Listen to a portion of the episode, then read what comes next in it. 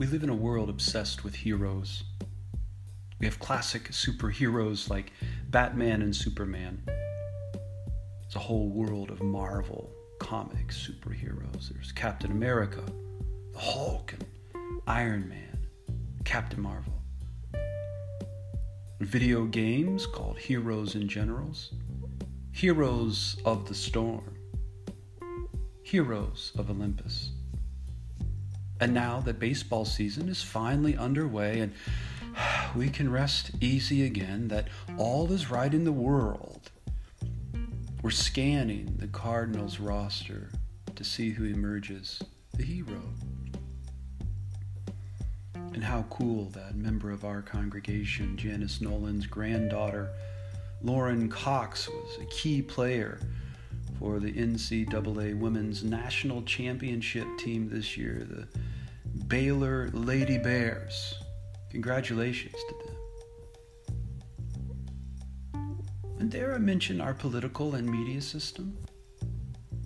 Politicians and broadcasters obsessed with becoming our heroes. Only my broadcast, only my policies will properly satisfy your needs.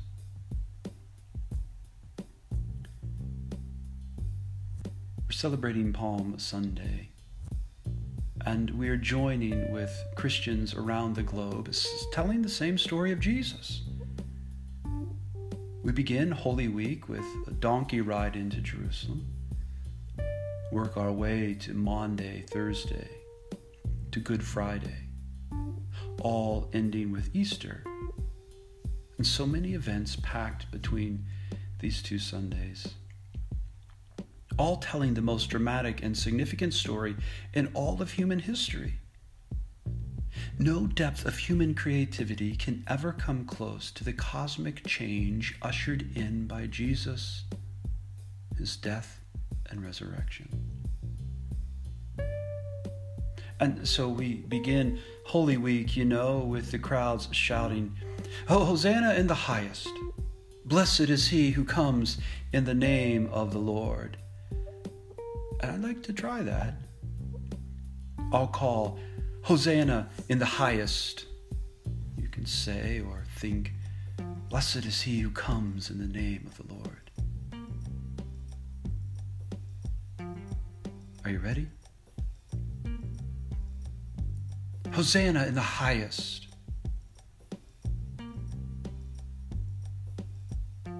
Hosanna in the highest.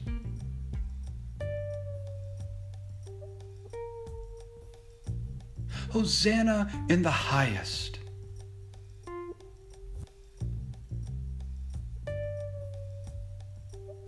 And so we begin with the donkey ride.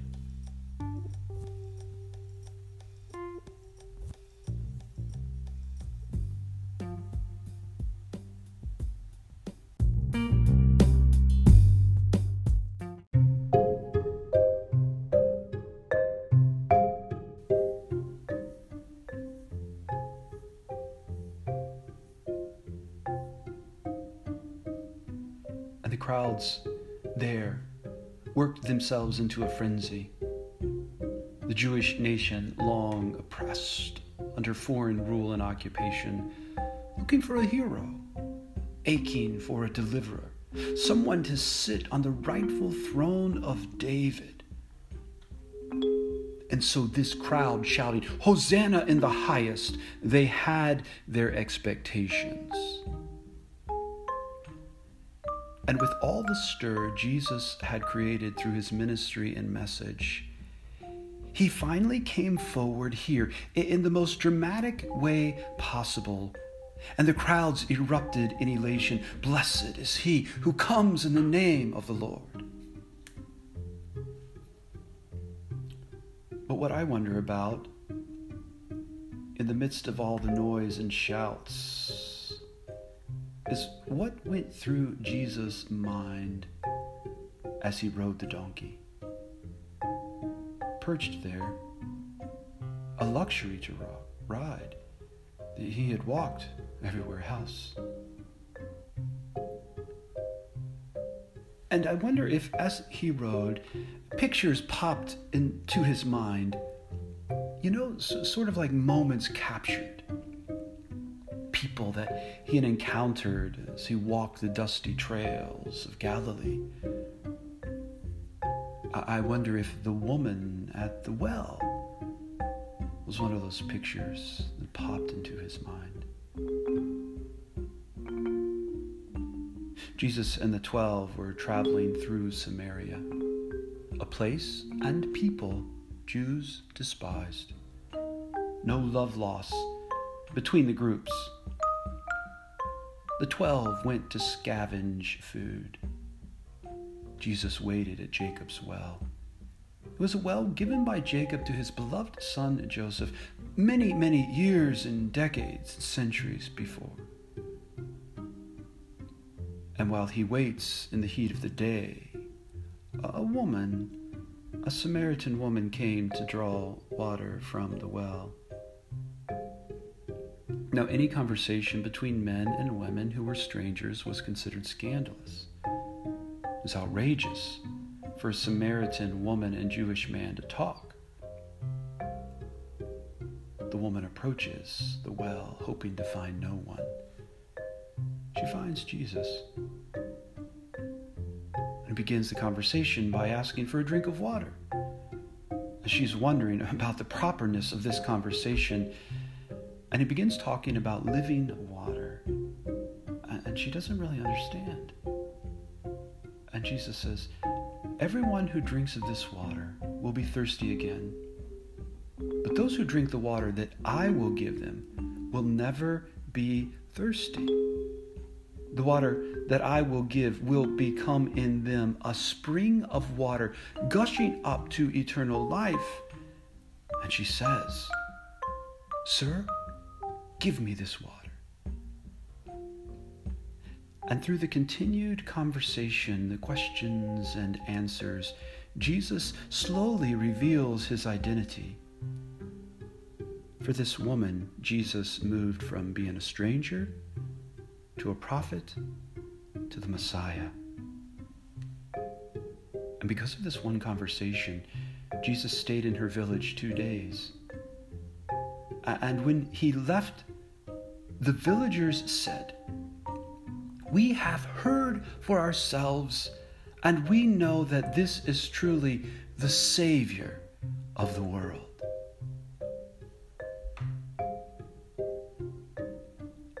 I wonder if those moments flashed through his mind. And our hero continued his journey to Jerusalem, one ambling step at a time lilting side to side in harmony with the donkey's rhythm, and shouts continue, and the crowds growing. Eyes fixed, faces smiling. Further, further down the path, congested, closer and closer to the imposing gate.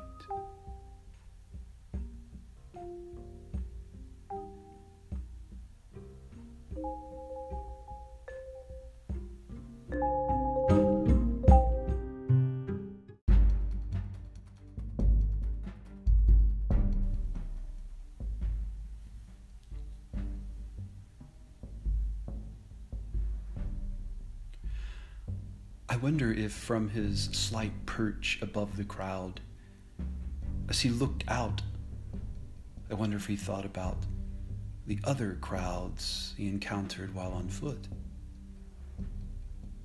Mean, he walked village to village proclaiming the good news. He cured disease, and sickness, expressed compassion so many places. And as he looked at all of those crowds and he talked with all of them, he could see, as, as scripture says, how harassed and helpless they were. They, they were like sheep without a shepherd. And I wonder if he now felt that same compassion for this crowd, even as he strode if words echoed through his mind. I am the good shepherd. I know my sheep, and my sheep know me. I lay down my life in order to take it up again. No one takes it from me, but I lay it down on my own accord. As he wrote, I wonder if he thought about this. I wonder if he anticipated the, the coming days, you know. I mean, sure, today the crowds are shouting Hosanna in the highest. Sure, today the crowds are highly interested in what he has to say. There will be an audience there to teach in the coming weeks. There will be attentive ears that are clinging to his final thoughts about the future. But also, awaiting him in Jerusalem were plenty of enemies. Religious leaders interested in silencing this rabble rousing rabbi. I wonder if he anticipated the coming betrayal, and Peter's denial, the garden, the arrest, bound like a criminal, hastily gathered religious court, the false accusations, the slapping. I wonder if Jesus' mind drifted to, to the coming trial before Pilate and the sham charges. There is no one standing with him, and the religious leaders, they are stirring the pot. They are troubling the crowd. Demand for Barabbas release. Let's crucify Jesus. Crucify him. Crucify him.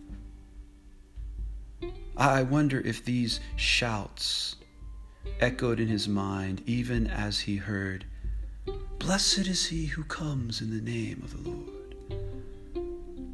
I wonder, as he enjoyed the luxury of a donkey ride into town, if his mind envisioned the coming atrocities of Golgotha and his exit from town carrying his cross. His hands now free to wave and touch the people his feet now dangling over the side of the animal.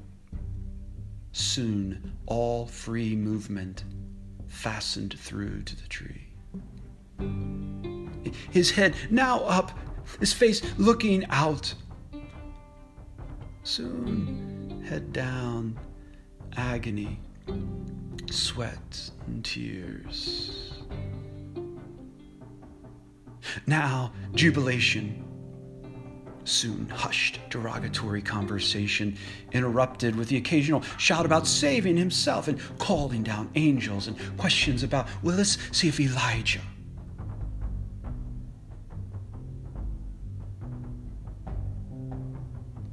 No one takes my life from me. I lay it down on my own accord. I have the power to lay it down I have the power to take it up again. No one has greater love than this to lay down one's life for his friends.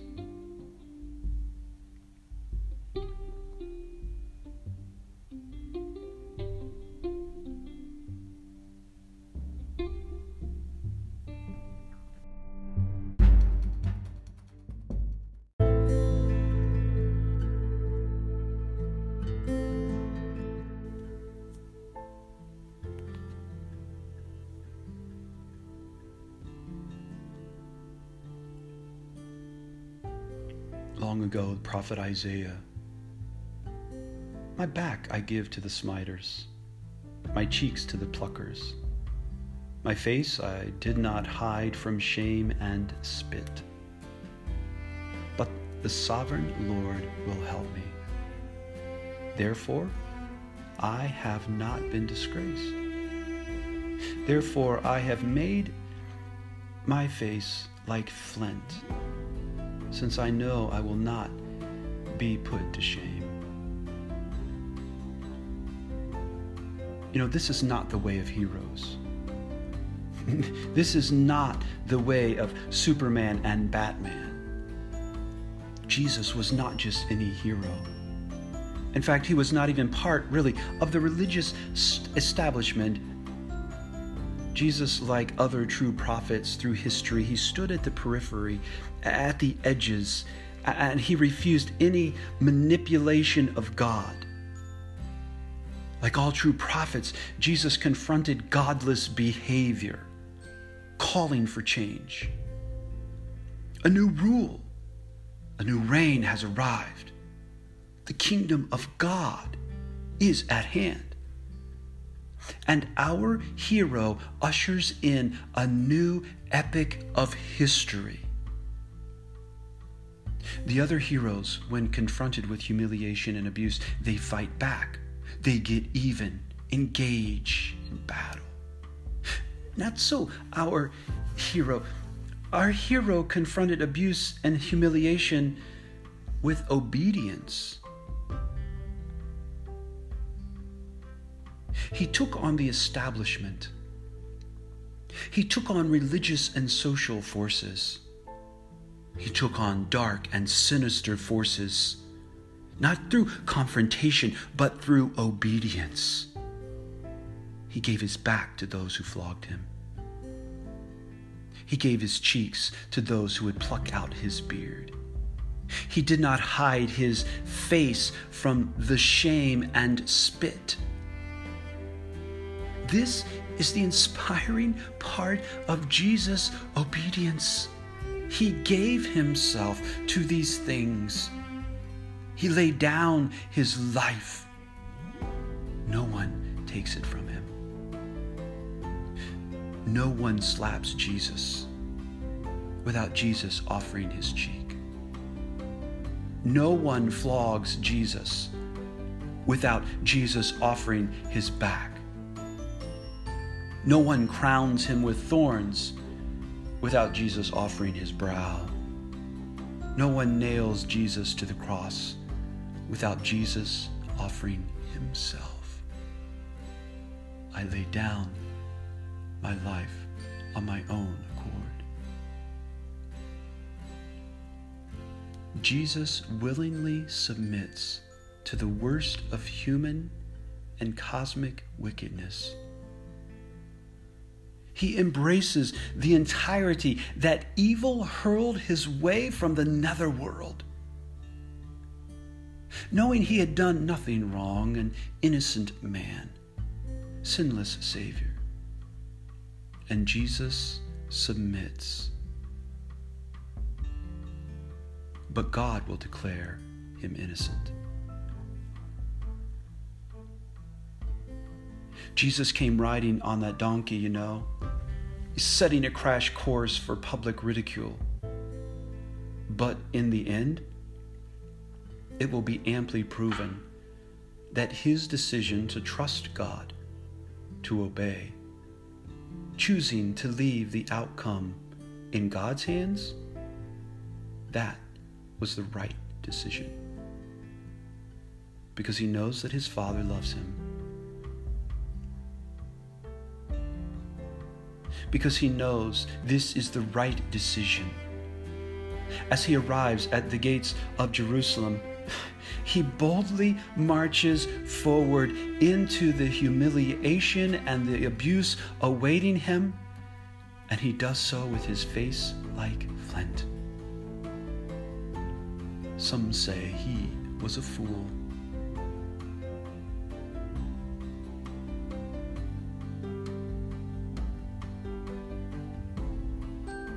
World's true hero came riding on a donkey and the hero of your soul lay down his life for his friends. No one took it from him. He laid it down on his own accord. And rather than searching comic books and gaming systems or scanning rosters for someone to believe in, why not believe in Jesus? Today we celebrate his ride on a donkey, but someday we will look to the eastern sky and behold him riding on the clouds. And I pray that you embrace Jesus not just as Savior of the world, but as Savior of your soul.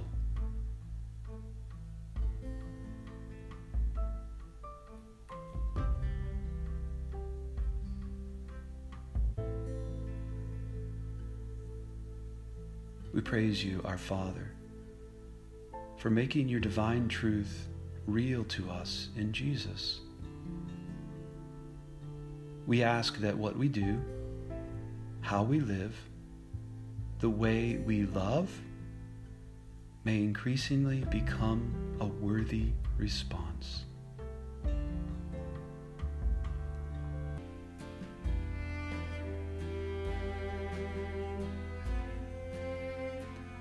Go with grace and peace.